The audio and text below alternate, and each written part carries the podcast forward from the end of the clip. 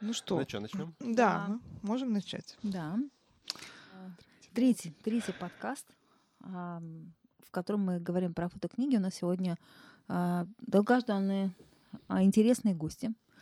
А, Артур а, Бондарь и Оксана Яшко. Вот. Я сейчас в руках держу очень красивую голубую книгу. Вернее, книга не голубая, у нее голубой футляр. Вот. А там внутри а, две книги. Вот. Это совместная работа Артура и Оксаны, она новинка. И, наверное, мы с нее начнем а, разговор с нашими гостями. Обычно мы говорим про, а, ну, про путь, про книгу, как про путь. То есть, а, что дает работа с книгой, ведь это далеко не первая книга, хотя первая совместная, но не первая у каждого из вас.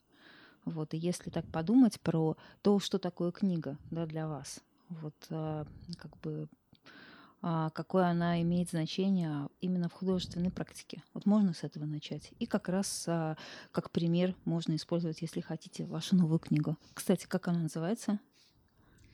Э, Книга называется Daisy Rivers. э, э, По-русски это звучит как Маргаритковые реки. Какие? Э, Маргаритковые. О, И красиво. у каждого, безусловно, ассоциации на эту тему могут быть совершенно различные, но мы вкладываем в это свое значение. И эм, да, про книгу, если вот говорить, э, что это для нас, то, безусловно, это совместный проект прежде всего. И, и мы много работаем вместе с Артуром в, э, в каких-то, например, арт-резиденциях, когда мы ездим, то мы как раз создаем свое высказывание, которое обычно состоит из двух частей. И эта книга тоже такая двухчастная. То есть это две книги Одна в одной. Твоя, другая Артура? Да. И в этом мы последовательны. И для нас э, это действительно долгожданный проект, потому что каждый из нас работал над своей частью самостоятельно и вкладывал в него и душу, и какое-то свое значение. Но когда мы объединили, то эта книга зазвучала по-новому и обрела совершенно другой смысл и в этом объединении, и в э, концепции, и в том, что это такие два, с одной стороны, полярные, с другой стороны, очень гармоничные высказывания. Вот, я сказала, у тебя метафорично, может быть, Артур сейчас конкретно Да, я может. согласен. Заземлит тебя. Давай, скажи. Нет, ну надо, конечно, сказать, почему она называется Daisy Rivers, да? Мгм. Вот. Эм, Ну, Это это название, название, да, безусловно, у каждой книги А Кто есть на- придумал его? Ну, э, мы думали, э, ска- скажем так, вот это тоже достаточно сложно э, ответить прям, кто придумал, потому что э, этот процесс э, у нас, э, это может быть самое сложное, что было, потому что все остальное, э, то есть выбор дизайнеров, э, работа над материалом там, реда- и так далее и тому подобное, это все уже какой-то процесс, который был в, в удовольствие и достаточно логичный, а название нужно было именно оно объединяло, и оно задавало весь тон.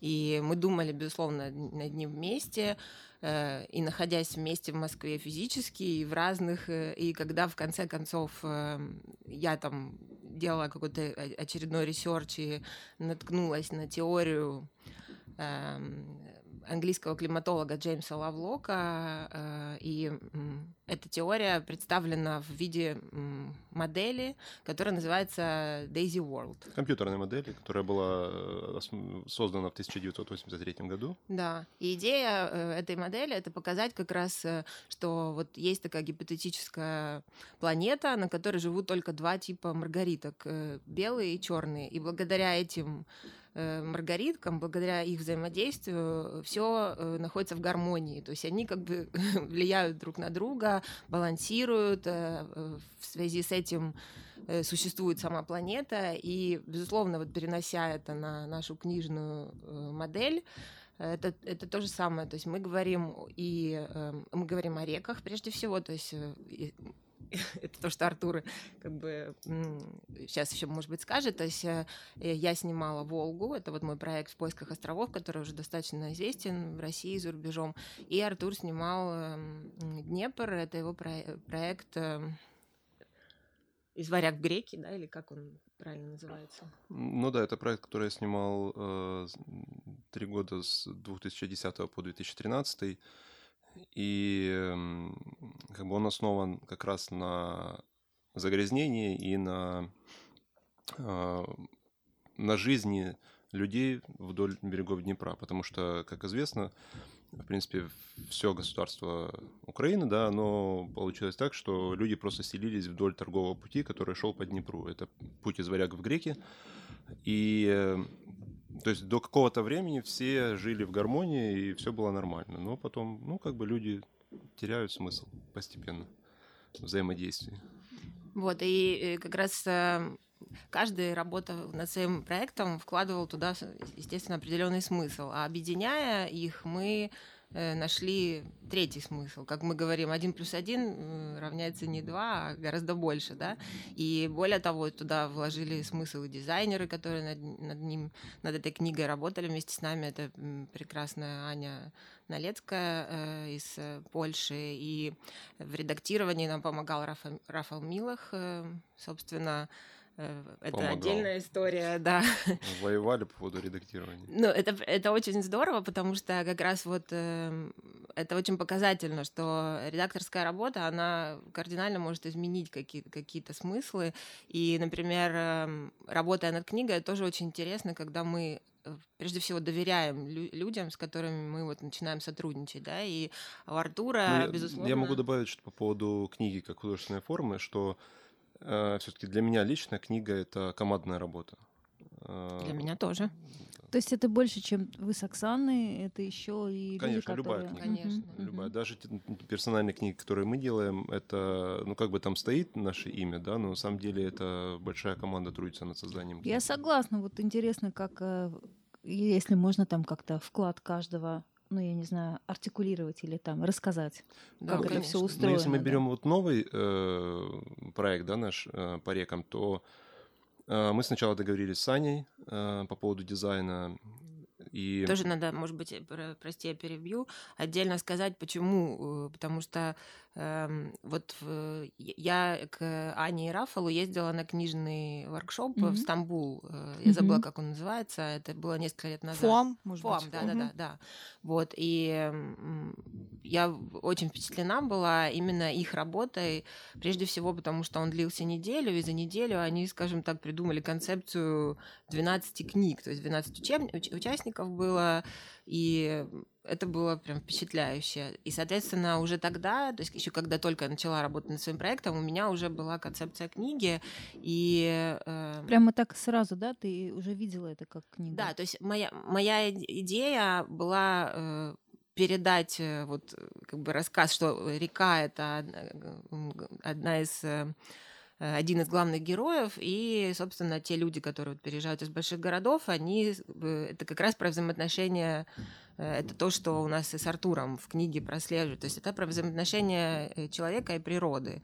Вот. И именно они заложили это в, тогда еще в концепцию. И по, именно поэтому логично, когда мы э, решили сделать книгу совместно с Артуром, было продолжить, так как уже концепция для моей книги была ими предложена. Безусловно, это были, эскизы и наброски, то есть она э, поменялась в каком-то там уже техническом смысле, но изначально была задумана тогда. И, соответственно, э, объединив э, наши две книги, мы уже работали вместе, и они вот начали делать Потом э, мы не думали, что это будет две книги, потому что мы сначала думали перемешивать, опять же, да, и вот их вклад э, каждого, и Рафала, и Ани, именно последовательно, многоступенчато над каждой деталью, над там, начиная от, опять же, концепции, заканчивая там, выбором и бумаги, и а вот расскажите как раз в этой связи, интересно послушать. Э, э, ты сказала, что была идея сначала совместить ваши два повествования да, в один Сначала проект. она вообще не хотела, хотела сама делать книгу. Вот интересен тот момент, как, когда и как вы переключились от э, идеи создания вот этого общего mm-hmm. да, на двоих э, в все-таки два вот таких повествования, которые объединены э, общим кейсом, да, дизайном книг, там, цветом обложки, вот, и в целом вообще дизайном обложки, текстом, шрифтом, да, в какой момент это произошло и, и почему, и кто принимал это решение. Вот такие моменты очень любопытно. Ну, с самого начала, как бы Оксана долго делает свой проект, да, по, по Волге, и у нее была идея сделать книгу отдельную, э, вот, но множеством текстов, э, потому что это как бы социальное еще исследование. Ну, я продолжаю его. То есть, э, может быть, я когда-то и сделаю, потому что я не, не закончу, но угу. совместно с Артуром это совершенно другой смысл. Нет, ну, прежде всего, э, как бы не хотелось сделать простую книгу, да, то есть тема Волги, можно сказать, кто ее только не делал, да, это как с темой ветеранов. Но э, просто хотелось ее сделать сложнее, и э, как бы вот эти э, разные полюса, да, там взять тот же Днепр, он, Волга, она, да, э, разные страны, соседи, мы как семья, э, разные взгляды, э, черно-белая цветная фотография, разный подход к людям. И мы решили, что как раз при слиянии этого создастся намного многоуровневый продукт, чем ну, как бы простая история про Волгу. То есть он в любом случае будет интересней. Угу. И, эм, но каждый, каждую из частей мы свою, э, ну, представляли по-своему. У Оксаны была своя идея с Волгой, у меня своя. И если я был, э, как бы, моя главная идея была на том, чтобы показать экологическую ситуацию больше по Днепру, потому что я начал этот проект э, после долгосрочного проекта в Чернобыле, который я делал, а Днепр, э, Чернобыль находится на Припяти, на реке, которая является притоком Днепра. И, собственно говоря, оттуда я и начал вниз по течению идти. И для меня вот хотелось, конечно, больше передать, а, климатическую, в смысле, экологическую ситуацию, плюс то, как живут люди и почему так происходит. И я был э, как бы больше на эстетике вот черно-белой э, зациклен, с, конечно, с элементами э, на фотографии, чтобы можно было узнать, что это за место. Вот ты раскрываешь книгу, и ты понимаешь, что это за место. И э, когда мы приехали в Польшу, вот когда мы договорились с Аней, приехали туда на первую встречу, мы привезли с собой, ну, сколько мы, где-то по полтысячи фотографий, да? Да, распечатали маленькие, как вот всегда, ну, да? Для, 15, для, 10 на 15. Ну, для отбора, да. прежде всего, чтобы это было... И мы разложили, расклеили на стенах везде, и если у Оксаны более-менее нарратив был, э, ну, э, как бы манера повествования уже сложена, да, вот на, как она упомянула, на, на мастер-классе они это сделали, то э, на моем проекте мы начали с, абсолют, с абсолютного нуля, и надо было видеть глаза Артура, когда... когда... Нет, и у меня была идея такая, что я как бы... У меня, грубо говоря, 70% это исто... история про реку, и 30% я хотел совместить, я снимал крещение э, рано утром, я хотел совместить вот этих людей, э, тоже метафора такая, что как бы мы вроде как и загрязняем эту реку, но тем не менее на крещение мы в эту реку идем э, купаться и как бы смываем грехи, да, и выходим как бы чистыми, но обратно купаемся в той же грязной реке. Э, и у меня была идея вот совместить с портретами. То есть я вот этот второй уровень с портретами, я его как бы подразумевал как дополнительный. Как вкладка какая-то минимальная, там, то есть не было Да, тут, тут Рафа сказала, нет, слушай, это вообще история не о том. Давай, то есть я придумал. А, мы делаем а, ритм портретами, то есть зритель, в принципе, обращает а, вся часть э, человеческая, то есть то, как живут люди и вот этот образ, он как раз идет э, и передается через портреты. А остальное мы делаем, то есть река такая, она как бы это фон, угу. а э, люди это передний план. Я говорю, ну слушай, ну это как бы эта история не о том. Как бы я, я с самого начала придумал другое. И вот здесь важно сказать, что э, как бы проект может меняться на любой его стадии, да, и э, то, что ты придумал, по сути говоря, если ты доверяешь человеку, с которым ты работаешь, э, не имеет никакого значения. Ты ему только можешь это рассказать, и это остается на его усмотрение.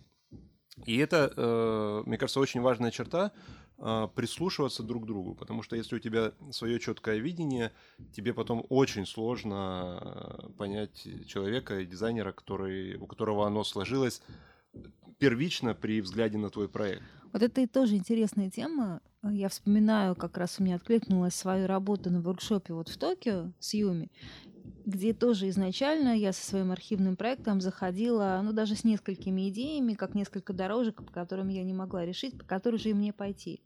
И именно там, как бы в обсуждении, в деконструкции этой идеи а, родилось а, э, ну, решение, да, по какой дорожке я иду, и мне пришлось э, там создать половину материала, но у меня были исходники, это было не так уж сложно технически, но тем не менее. И когда я обсуждала это, например, с Яной Романовой не так давно, она задала мне интересный вопрос. А если я так сильно первоначально изменила свою идею, моя ли это книга в итоге? Или это книга, которая как бы под моим именем, но на самом деле воплощение какой-то чужой идеи? Вот а, а, на мой взгляд, а, ну, я тоже придерживаюсь эм, ну, командного подхода, мне кажется, что в команде, работая над книгой, люди друг друга обогащают, потому что это как перекрестное опыление.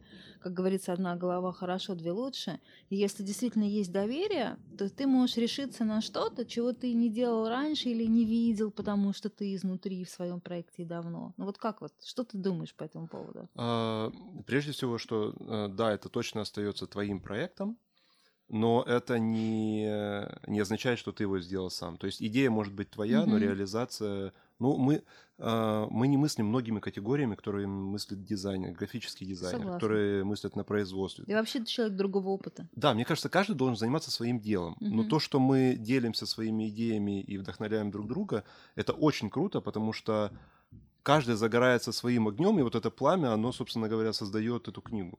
Угу. Конечно. Мне кажется, это точно так же, как, э, например, э, художник и куратор, да. Угу. То есть вот угу. сама выставка, она чье, чье произведение? Безусловно, да. это совместная работа. Да. Э, фильм, Э, режиссер или С фильмами попроще. Безусловно, но мы я... знаем имя режиссера, да, но тем не менее там оператор, актер и так далее. Я ну, про это говорю. Я, да. да. но, да. но это действительно э, становится многослойным высказыванием благодаря вклада каждого из Согласна. Э, проекта. Поэтому я очень рада, то есть я вот хочу добавить, что когда Артур первый раз услышал от Рафала вот эту идею, что типа, давай... во-первых, он сначала выкинул ну, то же самое произошло и в моем проекте, то есть э, там у нас есть у каждого свои любимые фотографии, да, да они просто сразу от, от... отметаются. Отметаются. Да, он говорит, начнем... И у тебя такой, что, что происходит, почему? Прежде ну, всего, же... начнем удалять фотографии, те, которые нам говорят о каком-то месте, там, где это снято. Угу. А это как раз была одна из твоих идей. Конечно. Да, и он с первого раза берет и убивает просто мою самую любимую фотографию, которая вообще. Как будто, вы знаете, как будто выстрел в цель. Я говорю, это просто потрясающе. Я говорю, нет, ну, это, этого не может быть. Ну, в общем... День на третий, на четвертый. Мы там были неделю, вместе с ними э, работали. Э, ну, вот каждый день мы встречались, как раз обсуждали. И только день на третий Артур полностью уже даже не полностью, я думаю, что Нет, я абсолютно ломал себя, идею. потому что да. э, проект как бы состоялся давно, были выставки, какие-то еще что-то, и у меня четко сформированная идея в голове, она уже есть. Угу. То есть пришлось ее, да, абсолютно разрушить. То есть назови, назовите это... Это смелость, мне кажется, и, в общем, такая. Ну, это открытие новых mm-hmm. горизонтов. И когда мы, это как и в жизни, то есть если мы открыты к чему-то новому, оно и случается. А если, если мы э, своим, стоим на своем, на каких-то своих принципах, то мы идем по какой-то своей дороге, но не обогащаемся. То же самое, как культура, да, то есть если там говорим о какой-то национальной культуре, она только э, станет э, от этого беднее, если мы, она не будет заимствовать, а других и взаимодействия, то есть какое-то общение. То есть, и, и здесь то же самое, mm-hmm. то есть, грубо говоря, даже их опыт, э, там они вот польские дизайнеры, но, mm-hmm. безусловно, Рафаль известен по всему миру, Аня работает, у нее есть свой стиль, безусловно, поэтому тоже, как бы, когда мы обращаемся к какому-то дизайнеру, мы э, подспудно понимаем, в каком направлении он движется, да, то есть вряд ли он, э, там, Аня нас бы удивила какой-нибудь японской фотографией, да, там, предложила, mm-hmm. и, и наоборот, да, ей, когда ты ездила к Юме, то вряд ли ты ожидала от нее там какой-то швейцарской или... Конечно. Но для меня еще был вот важный момент — касающийся авторской гордыни. Это не моя формулировка. Это когда мы начинали работать в воркшопе, а, нам предложили а, познакомиться с принципами, по которым они предлагают строить работы. Один из них был отказ от авторской гордыни, то есть что это только мои материалы, только мои фотографии. Для того, чтобы проект был глубже и смыслы артикулированы более четко, разные, интересные на разных уровнях, можно пользоваться любым материалом.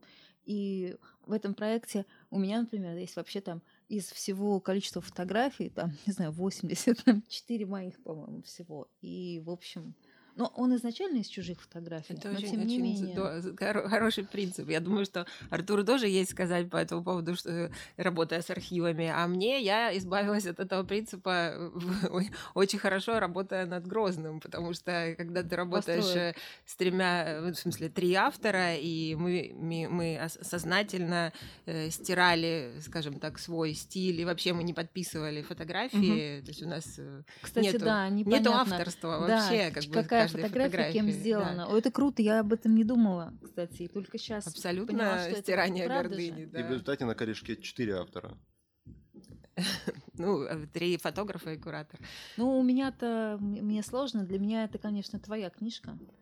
Ну, там много Потому- моих ну, потому фотографий, тебя безусловно, да. лучше, Но, но, но, м, я со- с- абсолютно со всей искренностью скажу, что э, все вложили просто по максимуму своих усилий. И как бы там же не только фотографии, там Да. очень много текстов, да. которые это высказывания людей, прежде всего, которые и которые живут э, в Чечне. И, и, ну, как бы мы так чуть перескочили, но э, что самое важное, что эта книжка тоже была результатом там, 9 лет работы, и э, сейчас по ней люди изучают вообще, что происходит. И как бы вот мы с девчонками э, выступали на многих и там и международных конференциях, посвященных этим, то есть, и сидели люди, которые там академики, э, иностранцы, которые писали книги э, о Чечне, э, используя просто research в интернете и встречаясь там с какими-то героями и э, но ко мне именно подходили, не к ним после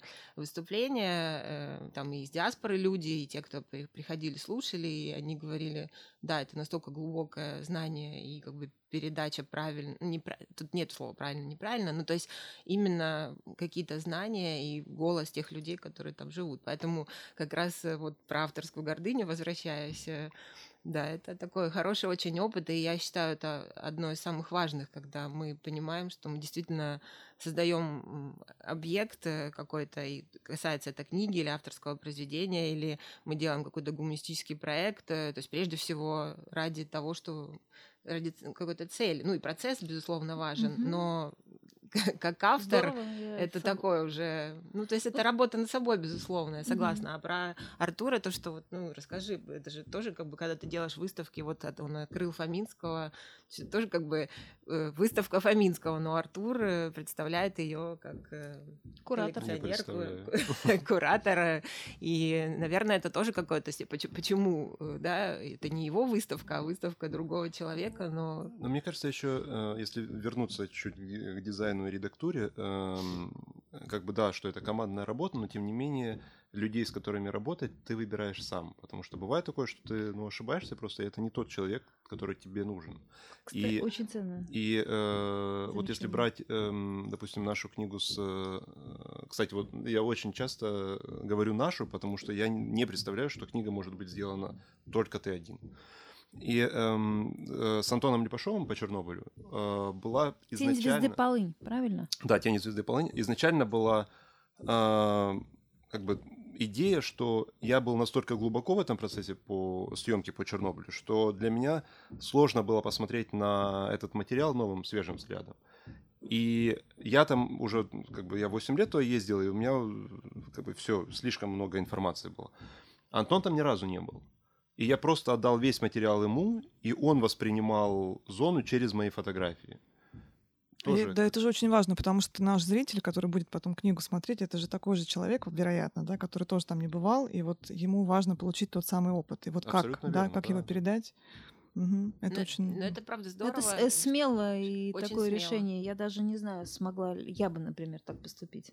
Эм, оно не всегда приводит э, к тому результату. Как бы есть, конечно, возможность неоправданных ожиданий. Поэтому действительно Артур прав выбор э, этого конкретного человека, потому что, безусловно, есть э, и примеры, там мы не будем их приводить, когда те же дизайнеры в работе с другими авторами, они не, не ну, как бы автор не, не остался там в таком же экстазе, как, например, Артур от Ну, э, просто они не подошли э, друг к другу, да, и все. да, Ну то есть да, это такое и действительно бывает. коллаборация. Это супер важно в, в унисон э, говорить об одном и том же и добавлять вот эти свои смыслы э, каждому высказыванию. Поэтому мы супер счастливы, работая, опять же, возвращаясь к Дейзи Риверс э, с Аней и Рафалом. И еще что тоже важный момент. Э, почему как раз вопрос Лены, э, когда вот разделилась, да, книга.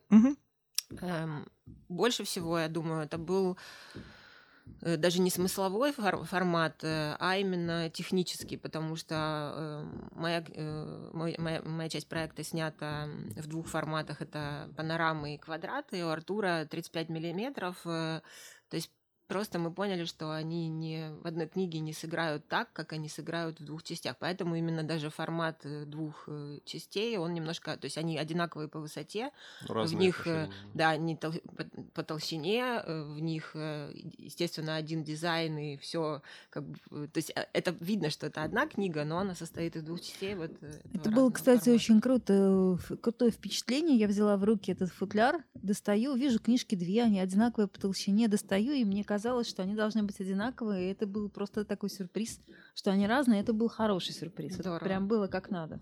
Вы одни из первых, э, кто их Ура! видит, э, можно Не, сказать. не первый, можно сказать. Ну, да, да, Во практически. внешнем мире Мгм. первый. Да, ну вот Вау. именно в законченном Ура! варианте. Потому что эм, эм, когда мы их привезли из э, Варшавы, э, то это были просто книжки, а именно вот... эм, Это да, были не просто книжки, это были гениальные книжки, Они но гени- без гениального Они ге- футляра. без гениального футляра. Спасибо, Артур. Э, И когда мы их уже соединили действительно в футля- футляре, и спасибо ребятам, которые сделали нам его здесь, э, вот, я прям почу... У меня было абсолютное ощущение, что вот она родилась. Это действительно был день, мы даже, как... и когда Артур запостил в Фейсбуке о том, что вот наша книга, результат э, годовой работы, это действительно как день рождения было какой-то. Поэтому... Вот мне очень хочется подчеркнуть вре- временной формат, потому что, смотрите, несколько раз вы говорили, что сколько лет Оксана ты снимала свой проект?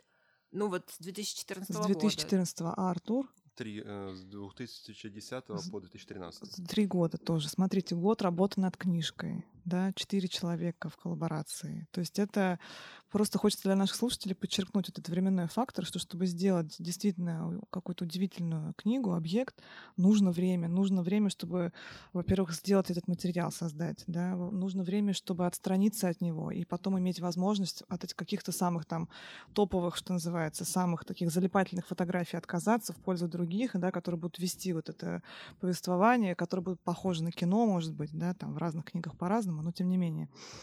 Нужно время. Это просто, мне кажется, такая ключевая штука для книг, которая в наше время очень сложно осознается. Хочется Мгм. же все клепать быстрее, успеть, а, куда ждать, там уже кто-то другой эту тему сейчас охватит, а я опоздаю, значит, надо быстро Инстаграм, там, Фейсбук, скорее во все вот это вот запихиваем, пропихиваем.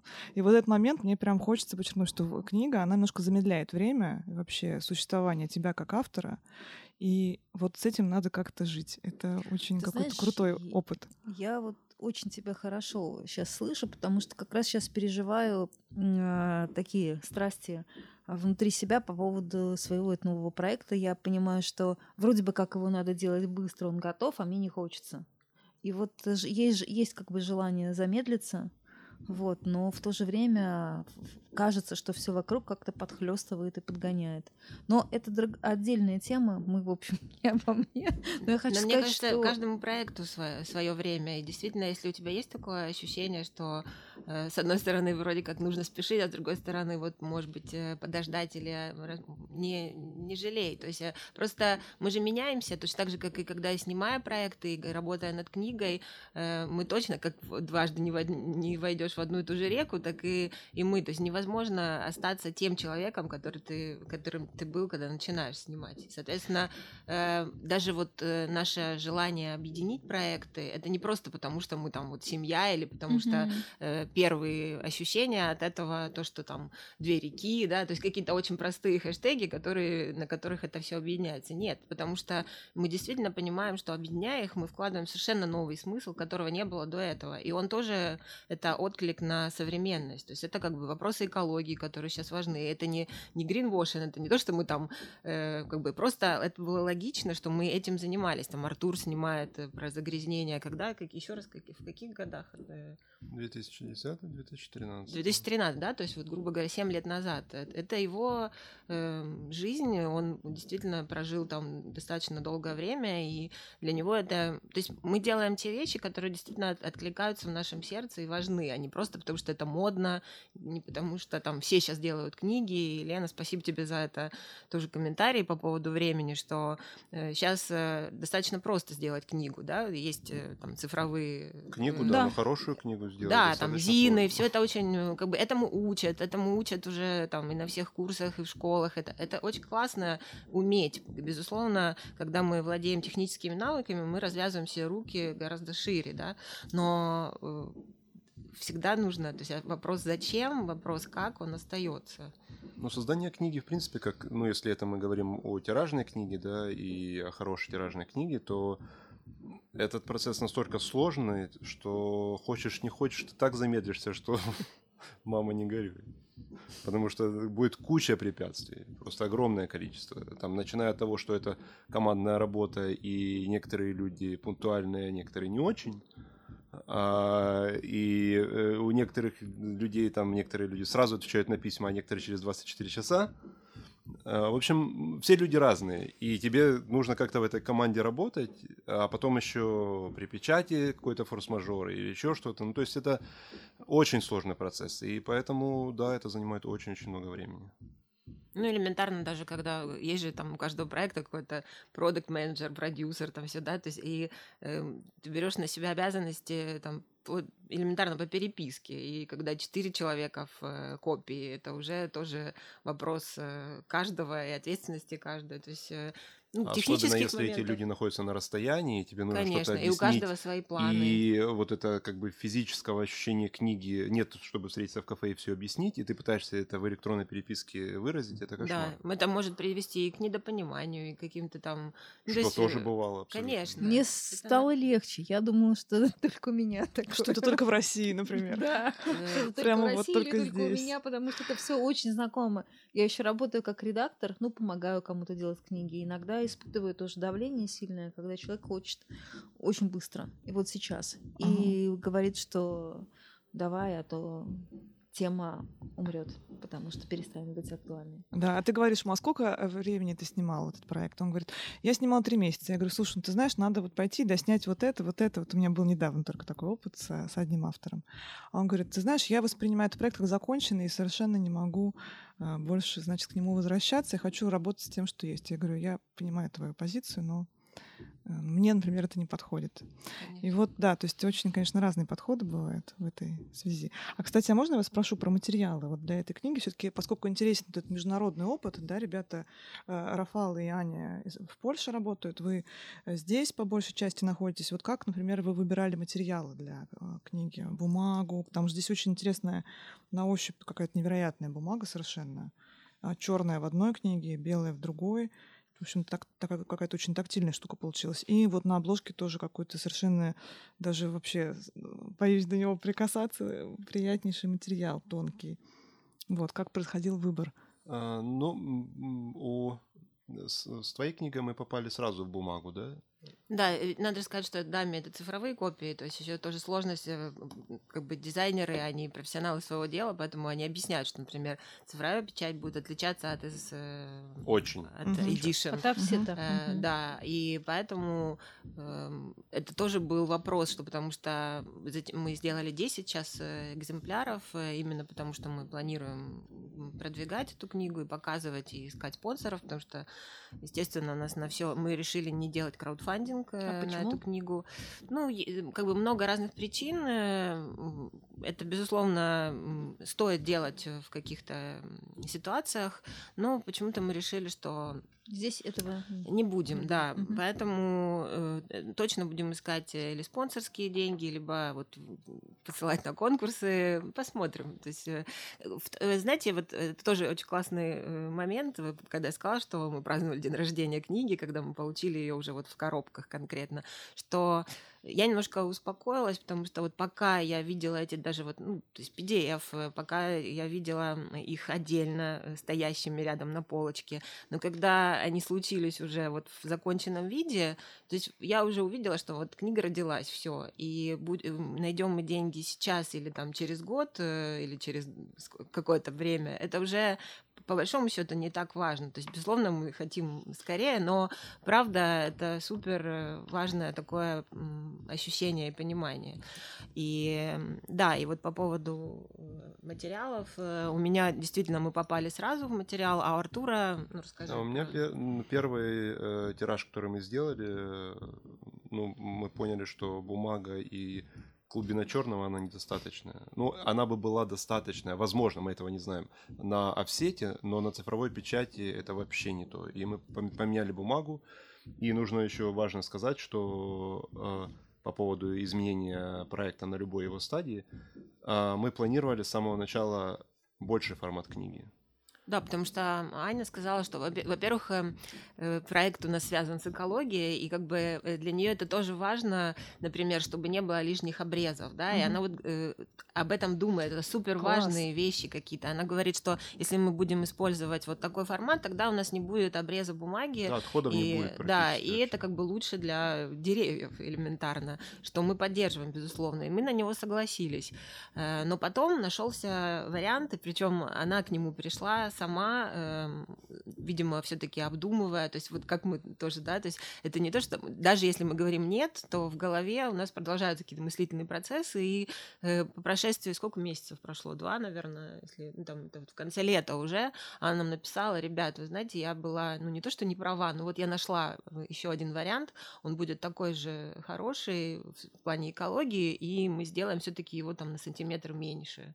Что, и... что оказалось критическим. Угу. Да, и как бы, и так как у нас вот книги немножко у Артура шире, получается, другого формата, то есть э, в его варианте, вот тот предыдущий больше вариант, он, ну, как бы книга все-таки была больше, чем нам хотелось бы. И э, когда мы все-таки вот э, получили от нее ответ, это тоже было очень классно. То есть и они тоже эм, как не подстраиваются, но именно взаимодействуют э, с авторами в, в процессе и меняют свои мнения. Это не только мы там ну, ну и нужно понимать, да, что создание дами, вот кажется, что ты сейчас э, более-менее дешево создашь там 10 копий, потом разошлешь, получишь э, деньги и сдашь полностью тираж.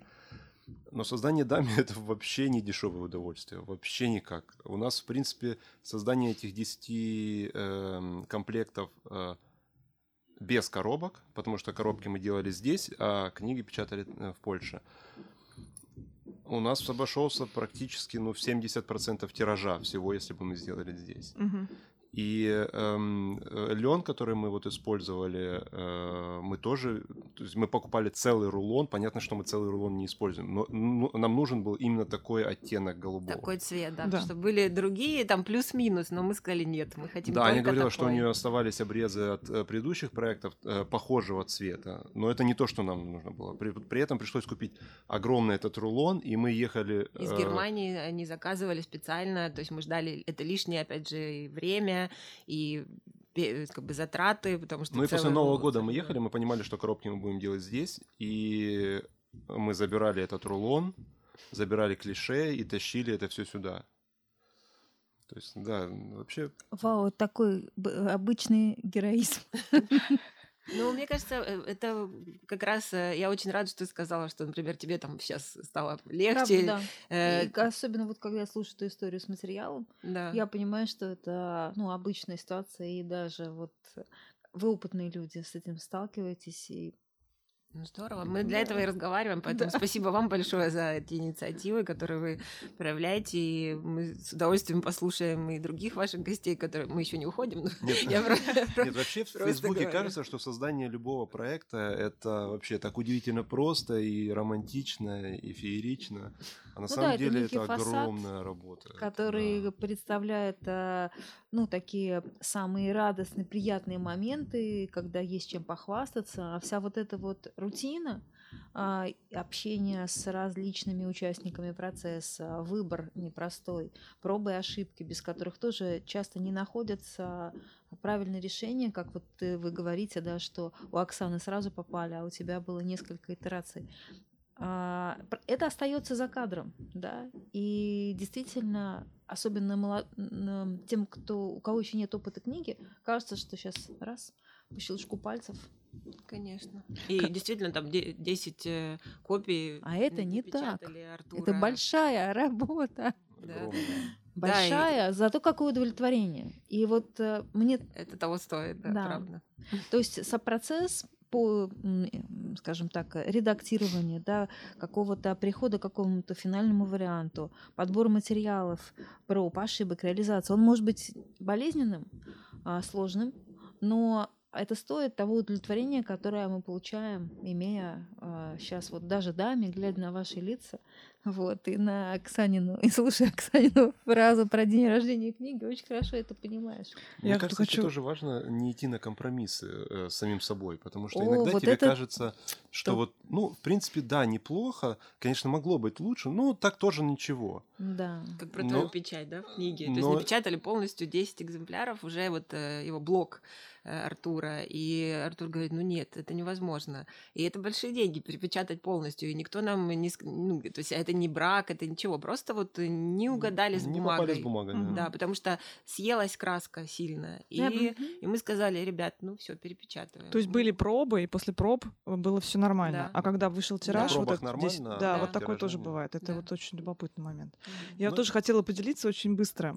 Тоже история из Японии, потому что раз уже зашел разговор вот про эти сложности подготовки, у меня на курсе э, была, значит, там девушка, японка, которая делала проект про, э, значит, птичек там каких-то совершенно очаровательных э, японских каких-то голубей маленьких, которые, значит, питаются солями океана. Очень красивая история. Так вот, на тот момент я, значит, привезла какую-то такую, я тоже уже съездила в тот момент, готовила свой проект, съездила на, на воркшоп, сделала там последовательность, приехала с этой последовательностью и думаю, ну, я готова. Я готова, у меня есть фотки, у меня есть последовательность, я просто звезда. И тут, значит, э, вот Йошико достает свои 10 макетов. 10. Причем это были абсолютно полноразмерные, абсолютно вручную сделанные, абсолютно готовые. Вот они совершенно были идеальные в том, как они были, э, ну, просто совершенные какие-то штуки. 10, и они все разные. И она говорит, я вот здесь пробовала вот этот, значит, прием, здесь я попробовала вот этот формат, здесь мне показалось, что бумага не сработала, поэтому я решила включить кальки, потом я решила отказаться от калик, потому что поняла, что это излишество и так далее. И тут я поняла, что я со своей какой-то там жалкой брошюркой должна пойти и работать дальше. Да. Была дизайнером своей книги. Да, ну в мастерской у Юми там идет взаимодействие с дизайнером приглашенным, взаимодействие с Юми как куратором, но ты сам отвечаешь за достаточно большое количество задач, по крайней мере, на этапах подготовки макета. А дальше уже твое дело, ты можешь работать с дизайнером и доделывать его сколько хочешь. Но вот макет вы там как бы производите, там такой принцип. Э, и вот, вот так, 10, понимаете? Я не могу не, не прокомментировать со своей стороны, потому что я тоже сделала 5 даме. Причем а, за три дня. А, это, э, я тоже думала, что у меня все хорошо, потому что когда я готовилась, я накопала много материала, у меня была концепция, мы обсуждали ее предварительно и с Юми, и с Яном, который был как бы дизайнером на нашем воркшопе а по скайпу. я приехала уверенная, что у меня почти все готово. Но когда мы разбирали идею, я поняла, что очень многие вещи не работают. И э, я вот здесь, в Японии, э, это дорогая поездка. Через две недели я уеду. И мне нужно быстро включаться и что-то делать. И мне пришлось... И, и когда мы обсуждали это с группой, я поняла, что то, что мне казалось а, понятным, а, потому что я в этом проекте изнутри давно не работает на, пол, ну, на зрителя. Вот. И я за три дня, из чего было, смастерила пять макетов, из которых э, в, итоговой, э, в итоговой даме, с которым я уехала, не вошел ни один. А вот, Оксана, я хотела спросить как раз вот от этих мыслей отталкиваясь по поводу того, как идеи рождаются, в какой момент. Вот, например, в книжке «Грозный» девять городов. Значит, вот эта сама идея девяти городов, она вас посетила до того, как вы начали работать над проектом или в процессе? Или это какой-то результат уже категоризирования фотографий, каталогизирования по, после того, как вы это все отсняли? То есть вот это интересный момент, потому что я так понимаю, что это некая структура внутри книги тоже отражена. Да, нет, с, с, как раз с Грозным все просто.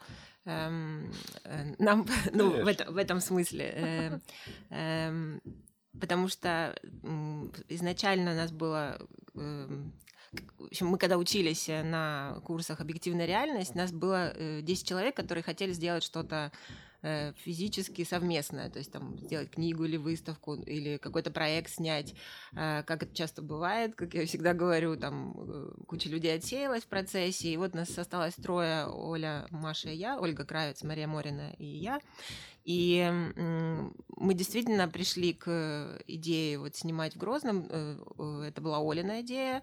Мы ее обсудили, приняли. И потом, собственно, концепцию проекта придумала Маша, которая прочитала тот э, момент э, книжку эм, Тортона Уайлдера Теофил Норт, э, и концепция книги взята оттуда. То есть это как бы идея, что человек посещает свой родной город спустя много лет, и ну, главный герой книги, и как бы как раз расчленяет этот город на вот эти слои, как трою, копая все глубже и глубже, и, соответственно, то есть уже первая поездка наша в Грозный, она была уже в голове концепция, как мы его будем расчленять, да, как mm-hmm. мы будем его исследовать, что, безусловно, спасло нас от э, многих э, недопониманий и вот путаницы, потому что путаницы и так было достаточно, то, что у нас три автора, да, и как бы с этим прежде всего были сложности, потому что вот стилистика, она вырабатывалась уже в процессе, а как раз э, концепция была взята с самого начала, и мы ее адаптировали, то есть под, э, кни... под проект, и потом, э, собственно, уже снимали все это время, и отсекали лишнее уже вот внутри э, концепции. Поэтому здесь все просто. И как бы с, и с проектом, и с выставками, и с книгой мы уже тут проследует, проследуется, прослеживается э, одно и то же. Поэтому, как бы, а дальше, конечно, книга это опять же результат э, совместной работы с дизайнерами. Процесс выбора дизайнера тоже был достаточно трудоемок и не без э, проблем, но вот э, мы работали с э, камерой Хемер, это дизайн-бюро голландское. голландское, да, которое, собственно, вот мы тоже поехали к ним, тоже как вот и с Артуром мы съездили в Варшаву, так и к ним в Утрехт мы съездили на три дня с девочками, и, собственно, там уже дорабатывали концепцию и какие-то моменты конкретные. Угу. Вот, поэтому, э, как, как и с э, моей частью вот в Daisy Rivers э, с Волгой, так и там, то есть это было очень круто, когда изначально, ну, как бы это не концептуальный проект, но по большому счету он таким является, потому что ты уже все свои идеи немного, немножко проще их причесывать, когда есть вот какая-то как красная нить, структура, да. Угу. Мы здесь просто затрагиваем такую интересную тему, которая, мне кажется, требует небольшой вводной о, о книге «Грозный девять городов», которая участвовала в конкурсе Лума Дами Award. Угу. Вот, да. и, и победила и выиграла. в 2018 году, да. заняла первое место. Нет, в 2017 а, победила, в 2018 мы представляли книгу уже э, результат э, в Арле на фестивале Реконтре Дарли. А вот можно чуть-чуть развернуть эту тему? То есть изначально, когда вы делали макет, вы сразу думали о том, что эта книга будет участвовать в конкурсе и таким образом будет издана. Я знаю, что проект непростой, в том числе и потому, что ну, как бы он журналистский. Вот. Это та журналистика, которая уже к моменту издания книги, она, собственно, ну, скажем так, с ней были вопросы. Сложно публикуемая. Сложно да. публикуемая, да. Вот как вот это все а, ну, собственно, да, э, спасибо за вопрос. Э, как бы, собственно, поэтому книга на английском языке. Угу. Эм, И на книга ну, это как результат, сейчас расскажу. То есть э, изначально, когда мы поняли, что проект э, близится к завершению, и книга — это необходимый объект для того, чтобы рассказать о наших идеях и, как бы, собственно, дать э, людям слово, то мы пришли к идее все таки вот, что, да, книга должна существовать, и стали вначале работать с дизайнерами, создали Дами. Дами, причем было гораздо интересней э, по виду, и я до сих пор жалею э, А каждой даме. Э, По-моему, один экземпляр должен сохраниться у кого-то. Эм, Я говорю, я до сих пор жалею, потому что он стоил 80 долларов вот, производстве. И я еще думала, что э, купить его себе, но так как, э, как мы же надеемся на э, то, что вот Edition, все такое, но в Edition в результате э, были изменения, и они достаточно, ну, не, не то, что серьезные, то есть, э, дизайн, концепт э, был, но технически остался, но технически Материалы. Материалы, корешок изменился, то есть какие-то вещи э, концеп- не концептуально, а как бы ча- некоторые части пришлось убрать, потому что мы поняли, что в Эдишине они э, не, Ну, не могут Это э, существовать. связь с технологией, да, с полиграфической технологией. В основном, наверное, да, в основном, да. И, И, с- и с бюджетом.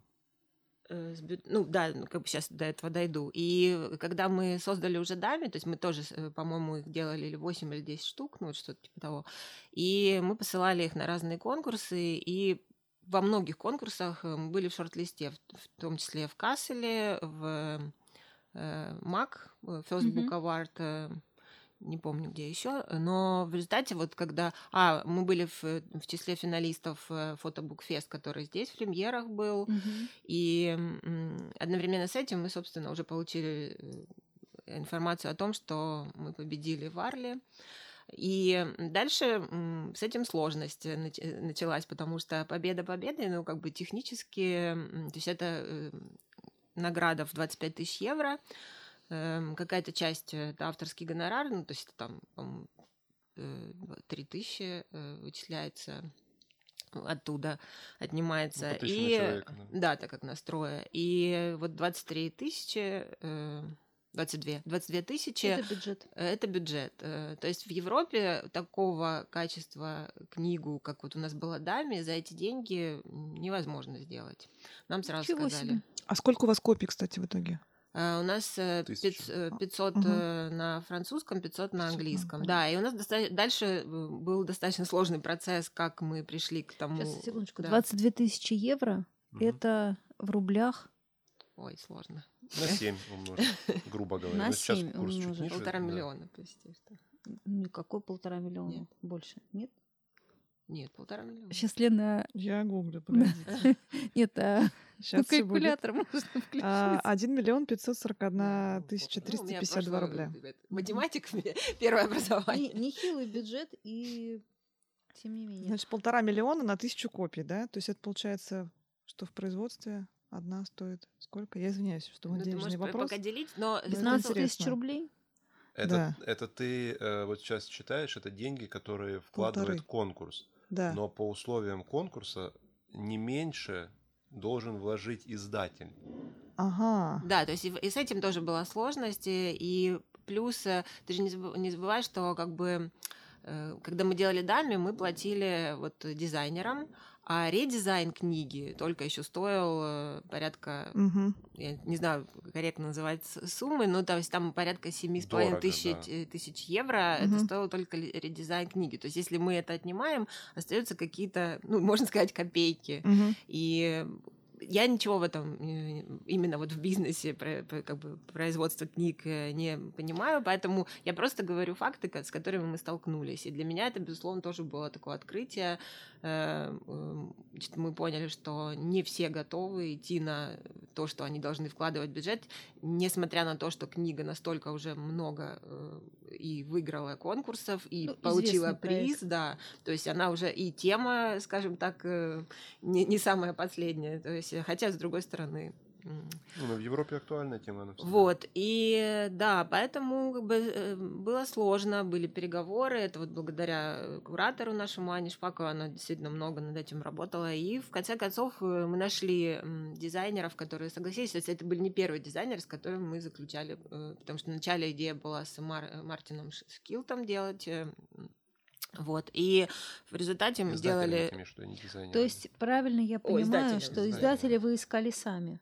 То есть конечно, это... конечно. То есть угу. издатель это должен был А быть... ну да, то есть это Лума, это конкурс, э, условия которого ну, отличаются от других конкурсов. И, например, мне почему-то да, да, казалось... они не сами издают, а да, они, они дают не сами просто издают, деньги. да. Они деньги просто да. перечисляют, причем не нам, а перечисляют именно угу. издателю. Угу. Вот, и... Извини, пожалуйста, да. а правильно я понимаю, что вот эта сумма, к ней еще издатель добавил столько же, и получился бюджет на книжку? Да, но примерно важно, так. Примерно но так, еще, да. у Lumen, допустим, есть четкое описание того, что они какой продукт они хотят э, получить. Я имею в виду в плане цены. Так как это социально важная тема, Мгм. которая, как мы говорим, нелегко публикуемая, э, цена книги должна была быть не больше Э, 35, по-моему, да, евро? Да, у три- них? то есть это было четкое прямо условие. Мы, мы летали на Парифатон, на переговоры, и, как, соответственно, вот с директором фестиваля Арля мы встречались, то есть они, потому что они э, являются тоже партнерами этого конкурса, и как раз они, собственно, и сказали, что книга должна быть в продаже вот э, не дороже этой стоимости. И, и после этого э, включается издатель, который говорит, окей, я вкладываю свои деньги, но я хочу получить их потом Мгм. обратно, хоть как-то, да, то есть... э, Ну, нет, Э, Для них это не just for prestige, это, это действительно просто это бизнес. Если ты не это просто получаешь бизнес. 100% сверху с издания книги, То эта ей книга не можно и не рентабельна. заниматься, и, всё, и они да. отказались Мгм. просто. Поэтому, как бы, да, вот первый издатель отказался, и дальше уже вот искали и нашли э, Дэви Льюис, и э, на английском, и французский, это Филигран Publishers, Патрик.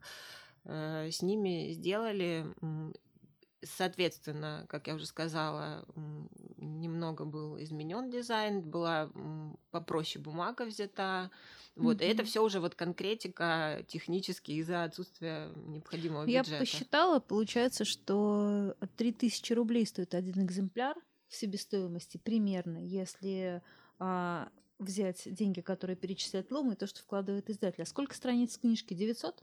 Мне кажется, она...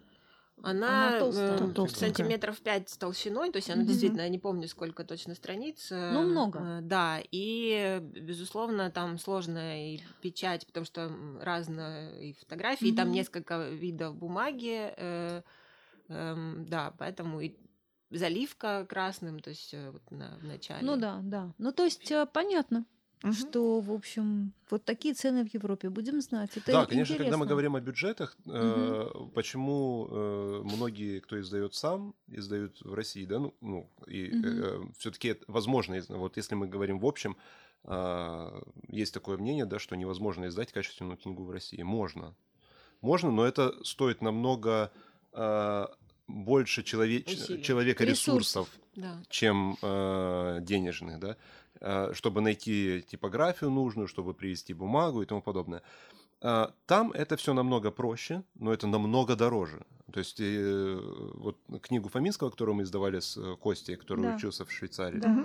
В. Базеле, Костя Еременко, да, он сказал, что в, э, в Европе мы за, за эту цену, которую мы сделали книгу, это 720 тысяч. Это только производство только, потому что остальные все работали бесплатно. А было 500 экземпляров 500 Фоминского, экземпляров. правильно? Мы бы сделали только корешок.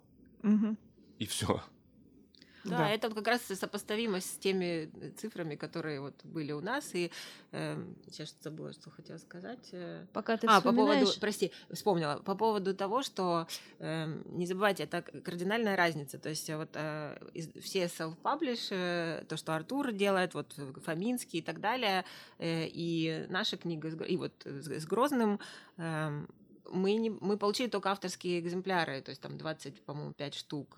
Все распространяется через издателя. То есть все, мы к этому И отношения не никакие не имеем. Ну, то есть мы получают. просто передали, грубо говоря, ав- авторские права на изда- конкретное Ну, издание. это и понятно, дальше да. мы этим не занимаемся. Артур же со своим Фоминским и всеми остальными книгами, то есть это вот как бы почта, там, любимые де- женщины, работающие на почте. Так, а, Артур, Да, здравствуйте, вы опять со своими книгами. Да, у вас же, же э, вы- у вас же sold out фом- Фоминский, я так понимаю. То есть щас, 500 э, копий. улетели. Издание. Ну, 500 я ко- хочу сказать, что И еще у вас, по-моему, был какой-то special edition, нет? Да, Или- Да. Вот. у нас То есть э, все это ушло разговор по почте. пошел интересный, и все так завелись. Это, мне кажется, очень хорошо. Мне кажется, честно, я очень люблю Фоминского. Мне кажется, что вы с Костей сделали книжку, ну, это можно будет вырезать, если что, потом, лучше, чем немцы. Но Мне кажется, Конечно. она, Она- она, она Не надо это вырезать. Она, нет, она, он- да, э, как бы с точки зрения художественного и авторского замысла, она намного глубже. Да. Подожди, подожди, А- а немцы, это немцы- которая вторая книжка Берлин, Вторая май Бух- Бухкунст, 45-й. э, да. Берлин, да, они Мгм. делали. Тоже эм, книга И Артура. она, Мгм. да, она занят, занят, эм, Наняла. не-не-не, не то. Она эм, сконцентрирована чуть на другом. Мгм. А, На а. Прежде всего, немцам интересен архив Фоминского а, с точки зрения города, которого нет. И поэтому там она сделана на людей, которые старшего возраста, которые Мгм. помнят тот город. А там же нет послевоенные первые дни буквально запечатлены. Да, там Мгм. как раз Май. э, запечатлен Май. конец Мгм. войны, то есть там вот начало мая, конец апреля и вторая половина мая, потому что э, в истории есть такой факт, что э, после взятия Берлина э, для немцев было специальное условие: Э, это сдать все вооружение и камеры. То есть э, нельзя Фоток было нет, фотографировать да. на улице вообще. Мгм. И не было возможности. Поэтому то, что снял Фоминский, для них это уникальный материал. Мгм. И, и поэтому книга, она, э, будем так говорить, красный коммунистический цвет, да, на обложке, вот, Мгм. которая сразу там вырви глаз. И э, она сделана про супер качественно, про, немецкую про немецкое говоришь. издание, да. Э, супер качественная печать немецкая, но ты когда...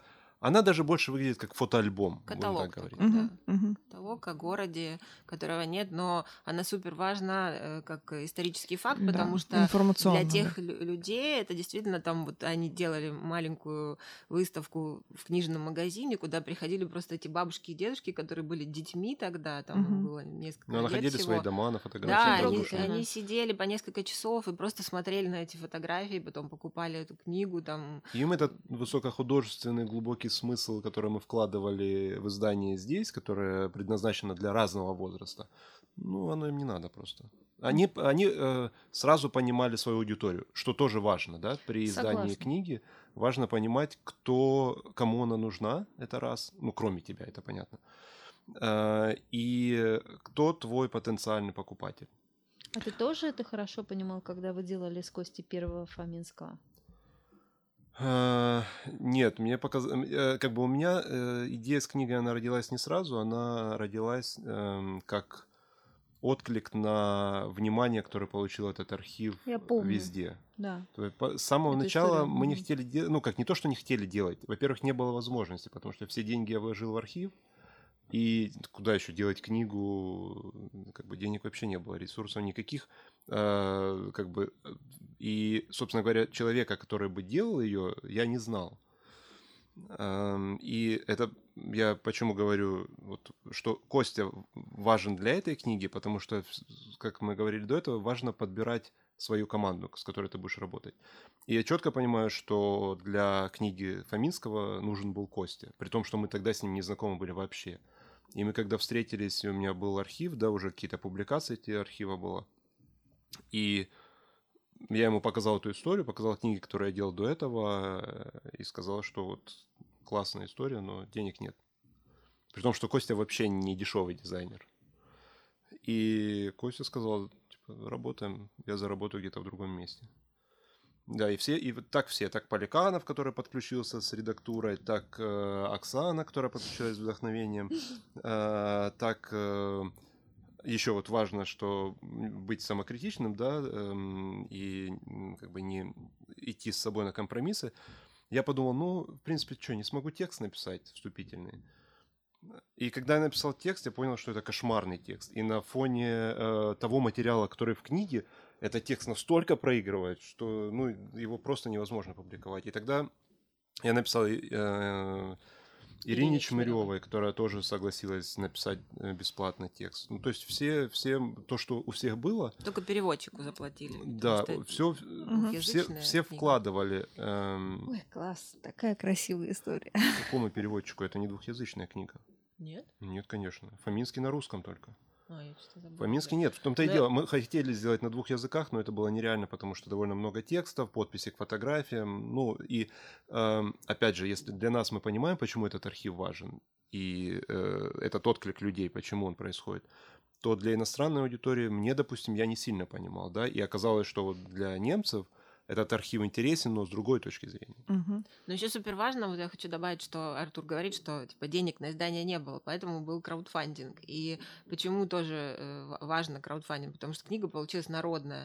То есть я специально потом вот э, для уже э, когда мы получали какие-то первые там экземпляры и э, люди предзаказы делали, да, там э, составили карту, э, откуда люди э, высылали деньги. То есть это прям вот весь мир. Э, и это от Японии, да, там до там, и Европа, и все, вся Россия. И, и мини- это... минимальная донация, ну, как 9 рублей, по-моему. 9 рублей, да, было. Ну, то есть это, в принципе, ты понимаешь, что это вот сколько у человека было, он столько и дал. Угу. И это нормально. Я не то, что, знаешь, для меня это не, не подачка, не еще что. Для меня это, наверное, как бы, ну, человек вложил столько, что у него есть, я могу только сказать спасибо. И это очень важно, потому что это же тоже память наша. А как а... ты это объясняешь? А... Что такой отклик получил проект? А, для меня прежде всего это ну, мне кажется, почему он интересен, это, во-первых, э, неизвестная история. Э, второе, это сама будем так говорить, легенда Фоминского, да, потому что вот больше всего книг покупают где? Это не в магазинах, ничего, это чаще всего на выставках, встречах, когда человек покупает не только книгу, а покупает всю историю. И э, то, как этот был архив обнаружен, да, что он был куплен на барахолке в интернет, на интернет-аукционе. И, э, в смысле, объявление было э, в интернете, и я просто связался с владельцами и купил. И э, то потом, как мы постепенно начали выяснять, кто такой Фоминский, э, то, что мы потом послали эти материалы в Хьюстон, в музей фотографии для верифицирования Фоминского, да, что вообще, кто такой Фоминский. Потому что здесь никто не знает. С самого начала, когда я покупал, я вбил Валерий Фоминский, ссылок ноль. Сейчас, если мы вобьем Валерий Фоминский, там больше тысячи ссылок. Угу. И Э, мы послали туда фотографии, и они как бы сказали, что это великий фотограф, это как бы фотограф на уровне Роберта Каппы, да, ну там Роберт Каппа, мы все знаем, кто такой. И э, выбрали там некоторое количество фотографий, которые сказали, что это фотографии, которые должны остаться в истории мировой военной фотографии. И когда они позвонили российским коллегам, да, и спросили, а вот вы знаете, нам прислали материалы Кота Валерия Фоминской, кто это? Мы без понятия. Да, и там же еще была интересная история, что несколько музеев как, как бы хотели купить у этой семьи, но как бы не купили, потому что у них не было на это бюджета. Вот это меня больше всего поразило. Да, мало того, я тебе хочу сказать, что некоторые музеи, которые сейчас хотят организовать выставку, а, у них тоже нет денег. Угу. Угу. И они они это... предлагают просто ну, бесплатно да, да, дать им все материалы. Угу. Ну, это такая практика, потому что они считают, что раз архивные материалы где-то хранятся в каком-то там подвальчике, а у них они на века, и типа вам должно быть приятно, что они выставляются. То есть э, они, люди не понимают, что это тоже часть истории, и как бы она, наверное, эта часть истории досталась, может быть, даже не бесплатно, э, Вообще, в принципе, людям. купить, купить архив, э, я не говорю только про архив Фоминского, это всего лишь 25% работы. Угу. Потому что ты потом ездишь, показываешь этот архив, потом публикуешь, потом еще что-то, потом договариваешься о выставках. Подожди, а, а сканируешь, сканируешь. Да, конечно, там я выравнивать для... пленки, сканировать. Для э, того, что, чтобы сканировать, я понял, что мне нужно сканировать именно архив Фоминского, а из-за того, что он э, там была в чем сложность? Он был порезан по одному кадру, и там в дешевом сканере, который плен э, или рулонами, или полосками негативы э, заглатывает, это было невозможно сделать. И мне пришлось просто вот как денежки да, у кого-то взять в долг и купить сканер, купить. Nikon. Вот я Просто для того, чтобы этот архив хотя бы в цифровом виде был. А еще по поводу коллаборации тоже, вот, например, Артур, хотя это архив Фоминского и книга Фоминского, но, например, когда он э, готовил, и, ну, и в выставках это, и в книге, то есть, например, Фоминский снимал панорамы. Ну, как снимал? То есть это как бы кадры, да, как мы э, там... Ну, раньше не было панорамных камер. В центре, э, справа, mm-hmm. и там, или там, допустим, пять кадров. И это просто подряд кадры, но это видно, что человек снимал панораму. А иногда не видно, потому что, как Артур сказал, они порезаны по одному одному кадру. Так вот, Фоминский тогда э, в своей голове, э, видимо, складывал их, и потом это отрезалось ровненько. Э, Артур же внес свою тоже лепту, когда он их э, вот так немножко со смещением складывал. Ну, это современная есть... интерпретация этих панорам. Да. Я обратила внимание, помню, как раз это был вопрос тоже, как это сделано. Да, это вот. именно его уже э, угу. в, как, как вклад э, в то, что в интер, его интерпретация как то угу. Но по поводу дизайнера, да, Кости, э, у Кости очень зам, замечательное качество и важное очень именно для этого материала то, что он максимально сохранял документальную часть, что, допустим, с в работе с Антоном Липашовым, э, я думаю, э, как бы в его работе важно то, что он очень сильно интерпретирует тот материал, в который он погружается. Это то, почему ты понимаешь, э, что вот этот проект э, ты должен делать с этим человеком, а другой ты должен делать с другим. Потому что разные проекты нуждаются в своем языке. Mm-hmm. И э, да, почему Фоминский стал так известен? Ну, просто сыграло очень много факторов, которые объединились в одной точке, такой в кульминации. И потом то, что обнаружилась э, родная внучка Фоминского, которая нашла этот архив в интернете, когда мы его начали публиковать. Угу. И это тоже какое-то такое волшебство, с одной стороны, с другой стороны, это ее личная семейная трагедия. Э, но как бы, ну, просто как все, все сошлось, все сработало. И то, на что мы делали ключевые ставки, это как бы оставить этот архив народным. Вот благодаря краудфандингу он стал таким. И э, были вопросы, вот, собственно говоря, вы же понимаете, что вы там, ну, обычный человек, да, то есть, в принципе, не историк, никто, который занимался бы такой глобальной работой по сохранению наследия и скрепов. И э, отдайте это институции, типа в музей. Я говорю, хорошо, я отдам в музей. А и что они? Они положат это в подвал, хорошо, там найдутся бюджеты, мы наймем человека, чтобы он это все отсканировал. Когда? Кто этим будет заниматься? Mm-hmm. Ну, также он будет пылиться там. Согласна. Ну, то есть это вопрос конкретной истории, да. Артуру она интересна, он ее продвигает, и он абсолютно прав, что почему на нее реагировали, потому что действительно как бы многофакторная такая э, и, и эм, именно сама легенда, все то, что сейчас э, как бы, у нас э, уровень патриотизма э, зашкаливает, но это такой правильный патриотизм, когда, потому что у каждого был дедушка, который так или иначе воевал, и во, и во многих случаях и бабушки, да, и как бы, например, мои родители это дети войны, они тоже ну, можно, могут много историй рассказать, то есть у каждого она находит свой отклик. Но мне кажется, что это раз... даже, я не могу сказать, что это патриотизм, понимаешь, это это ну, вот ну, я тот, в кавычках. Я тот эффект, что когда тебе показывают войну не как нашу доблестную, доблестную историю, и давайте повторим, да, можно Да, повторить, как что-то великое. А как что-то Память. страшное, угу. ужасное. Да, да. То есть, когда ты смотришь на Фоминского, и ты не можешь себе сказать, давайте повторим, угу. потому что это, это кошмар. Ну, это еще, мне кажется, очень важным тут, что это взгляд человека а, не со стороны победителя или побежденного. Вот это тоже очень... Ну, это было то, что для меня важно. Я еще хотела как бы нас вернуть к фотокниге. Мне кажется, и задать такой вопрос. А, как ты считаешь, если бы это была только публикация в интернете, ну, что-то уже там, а, как вот ты делаешь а, специальный сайт даже, да, чего-то, был бы такой эффект или нет, или книга как-то вот Тут особо, мне кажется, сыграла и форма, и то, что это материальный объект, и то, что он может быть твой близкий. Да, ты можешь не просто посмотреть картинки, а ты можешь взять это в руки. Я говорю как человеку, у которого эта книга тоже есть. Взять в руки, и что еще, мне кажется, немаловажно, передать это потом другим. Да. То есть это останется уже после тебя. И вот и этот мне кажется... момент вообще зашкаливает. Вот в этой истории меня совершенно вот потрясает, что это останется на потом. Согласна. И мне кажется, еще здесь очень важный момент взять в руки и, и возвращаться к ней периодически. Ну, что я, например, делаю, да, и я каждый раз открываю для себя какие-то новые слои, потому что, как Оксана справедливо заметила, ну, мы меняемся. Вот. И мое как бы отношение к этой истории, оно углубляется и меняется тоже вместе со мной. И мне кажется, что если бы это была вот...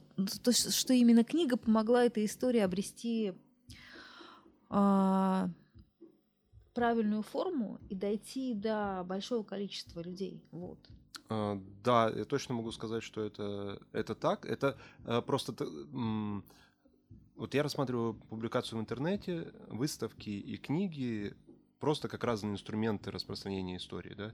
А, если интернет это там, супер быстро, что ты там кликнул, проскроллил и закрыл, максимум лайк поставил, на выставку ты уже думаешь, когда ты видишь название выставки и там какие-то превью, да, фотографии, ты уже думаешь, пойду я, не пойду. А перед тем, как купить книгу, ты вообще 300 раз подумаешь, потому что, ну, просто так она не самая дешевая, да, и э, как бы просто так выкидывать книгу можно купить там по 200 рублей кучу литературы. И э, мне кажется, что это э, тот объект, который позволил не только э, обладателю, который купил его, возвращаться к нему, а позволил как раз э, большому количеству людей э, передавать информацию по цепочке, потому что благодаря книге начали находиться люди, которые изображены на фотографиях. Э, один, вот на обложке, то, что мы видим э, человек на обложке этой книги, эм, так, так как у нас как бы звук. На обложке книги э, это «Конец войны» и фотография конца войны, сделанная Валерием Фоминским на Фридрихштрассе в Берлине. Э, погрузка, кэпшн, э, подпись фотографии, погрузка, выгрузка раненого. И мне пишет молодой человек из... На Фридрихштрассе. На Фридрихштрассе, да. Из Львова, Западной Украины, что вы знаете, мне кажется, что даже мне не кажется, я уверен, что на этой фотографии тот человек, который в носилках, это мой дедушка. Угу. Потому что по э, данным, по справке, которая осталась у него после дедушки, он был тяжело ранен в левое предплечье. На этой фотографии, да, как бы этот человек с перебинтованным левым предплечьем. Э, его доставили в госпиталь на Фридрихштрассе, и он умер во время операции но он не знает, где он похоронен, то есть у него ничего от него не осталось, кроме этой пропал, справки. Пропал без вести. Ну, как бы да, где-то там, может, в братской могиле, может. И, и он говорит, пожалуйста, вот можете мне выслать фотографию эту? Э, потом он еще купил одну книгу, и для него, э, как он сказал потом, я просто обычно прошу выслать фотографию дедушки и стараюсь наложить на лица, чтобы идентифицировать сложно сказать, что это его дедушка, потому что там часть лица перекрыта и как бы сложно. Но, но его комментарий, может быть, даже более важный в этой истории, то, что он сказал, даже если это не мой дедушка, я точно понимаю последние минуты, в которых он прожил. Угу. Второй человек, да, это там, эм, я думал, что это немецкий солдат, просто он в немецкой плащ-накидке сидит на чемоданах с очень злым лицом.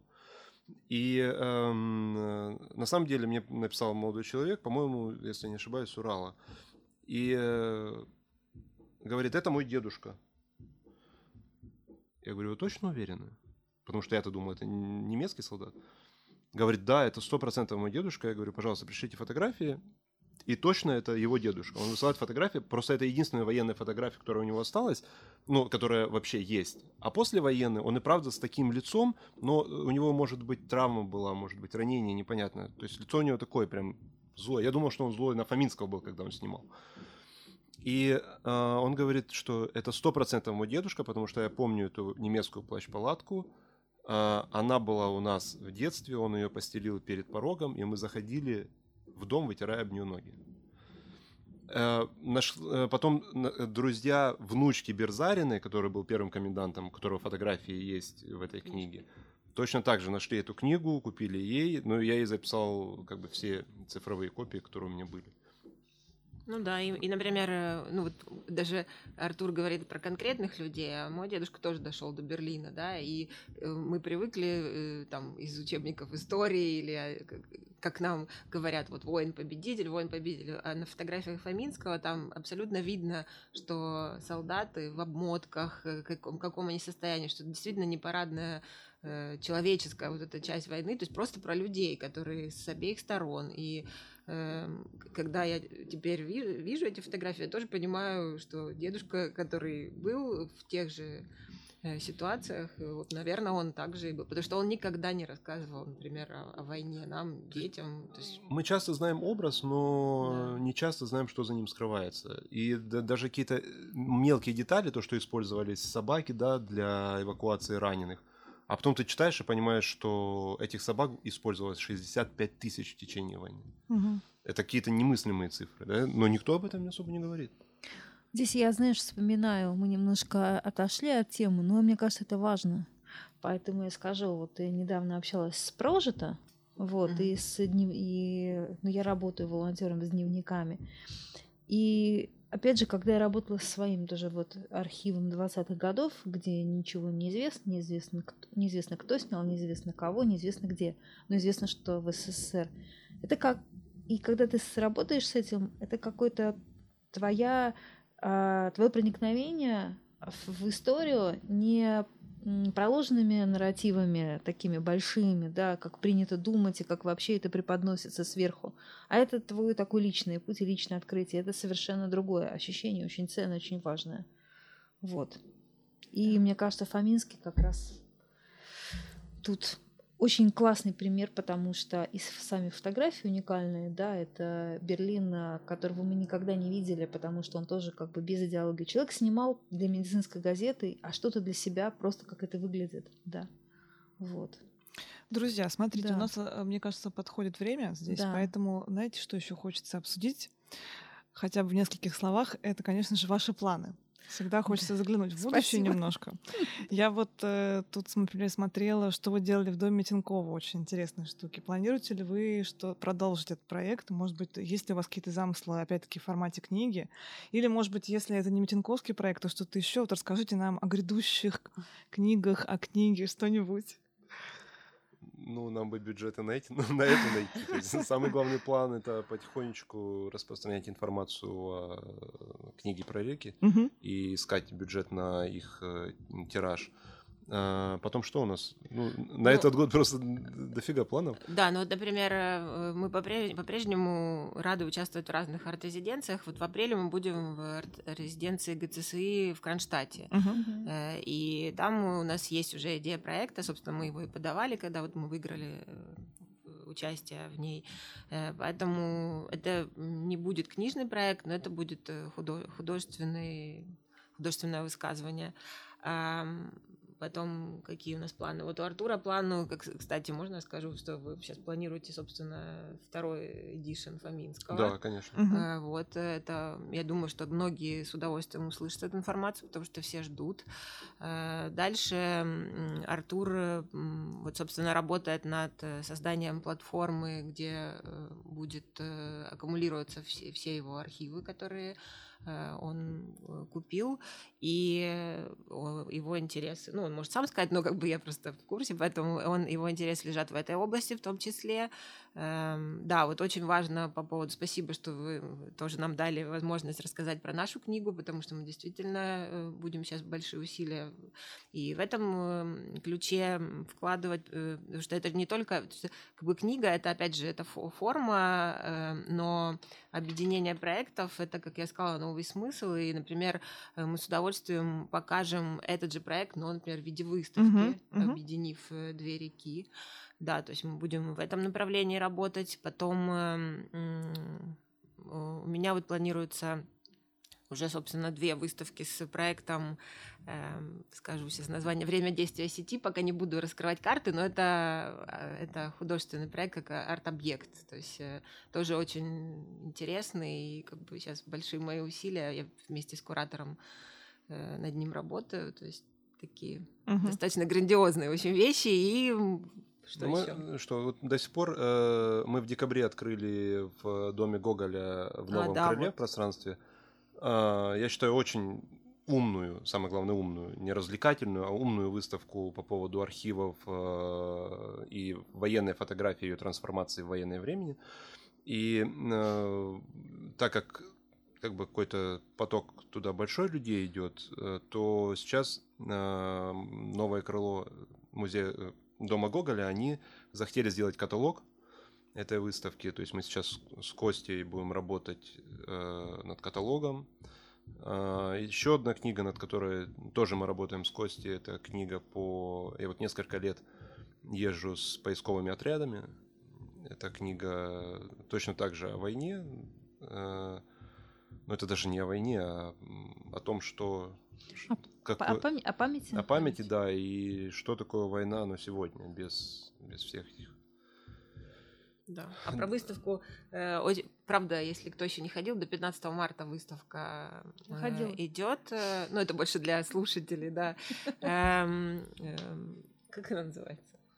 Ну, как она называется? Вспомни. Архив чужих воспоминаний. Архив чужих воспоминаний.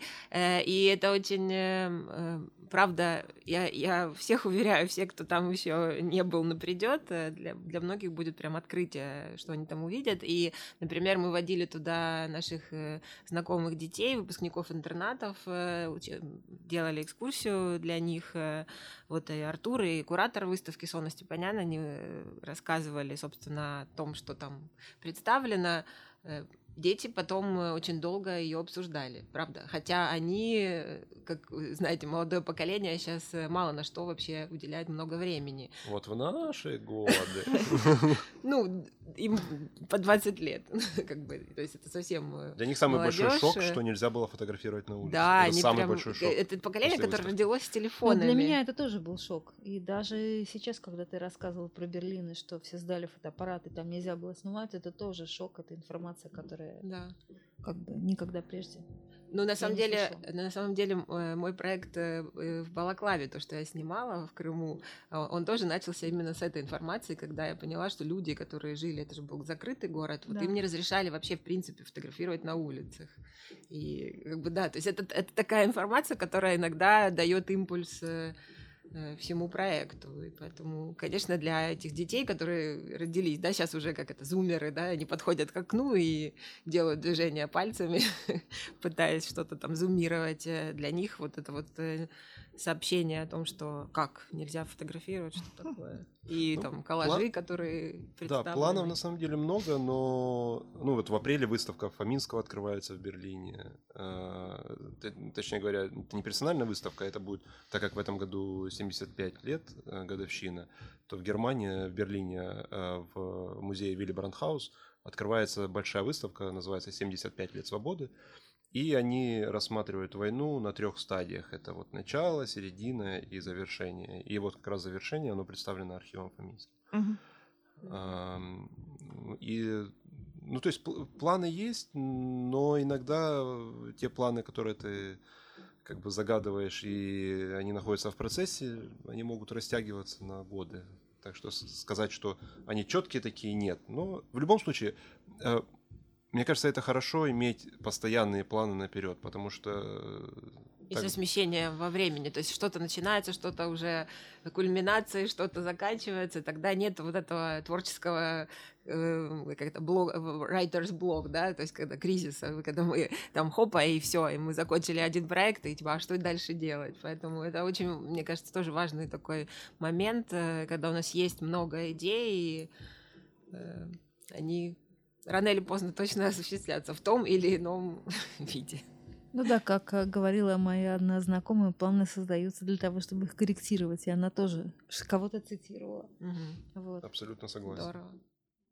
Ну что, мы тогда, наверное, будем потихонечку на сегодня завершаться. Да. Но мы еще, как мне кажется, увидимся же с вами 16 февраля. Да. Да? Вы же придете к нам на фотобук Day? Да, только вы нам расскажите, что будет. А мы вам расскажем сейчас после да. нашего сегодняшнего это, эфира. Это, это отлично. Но это такая э, завлекуха для наших слушателей. Потому что у нас еще есть, мне кажется, примерно миллион вопросов вам. И наверняка... И ощущение, что мы только начали Да, есть тут прямо что только вот мы прямо сейчас еще нащупали целый пласт тем, поэтому мы это все перенесем, постараемся удержать в себе и перенесем на 16 число, когда у нас будет э, такой большой день, посвященный только фотокнигам. И вот Артур и Оксана, мы надеемся, к нам смогут присоединиться.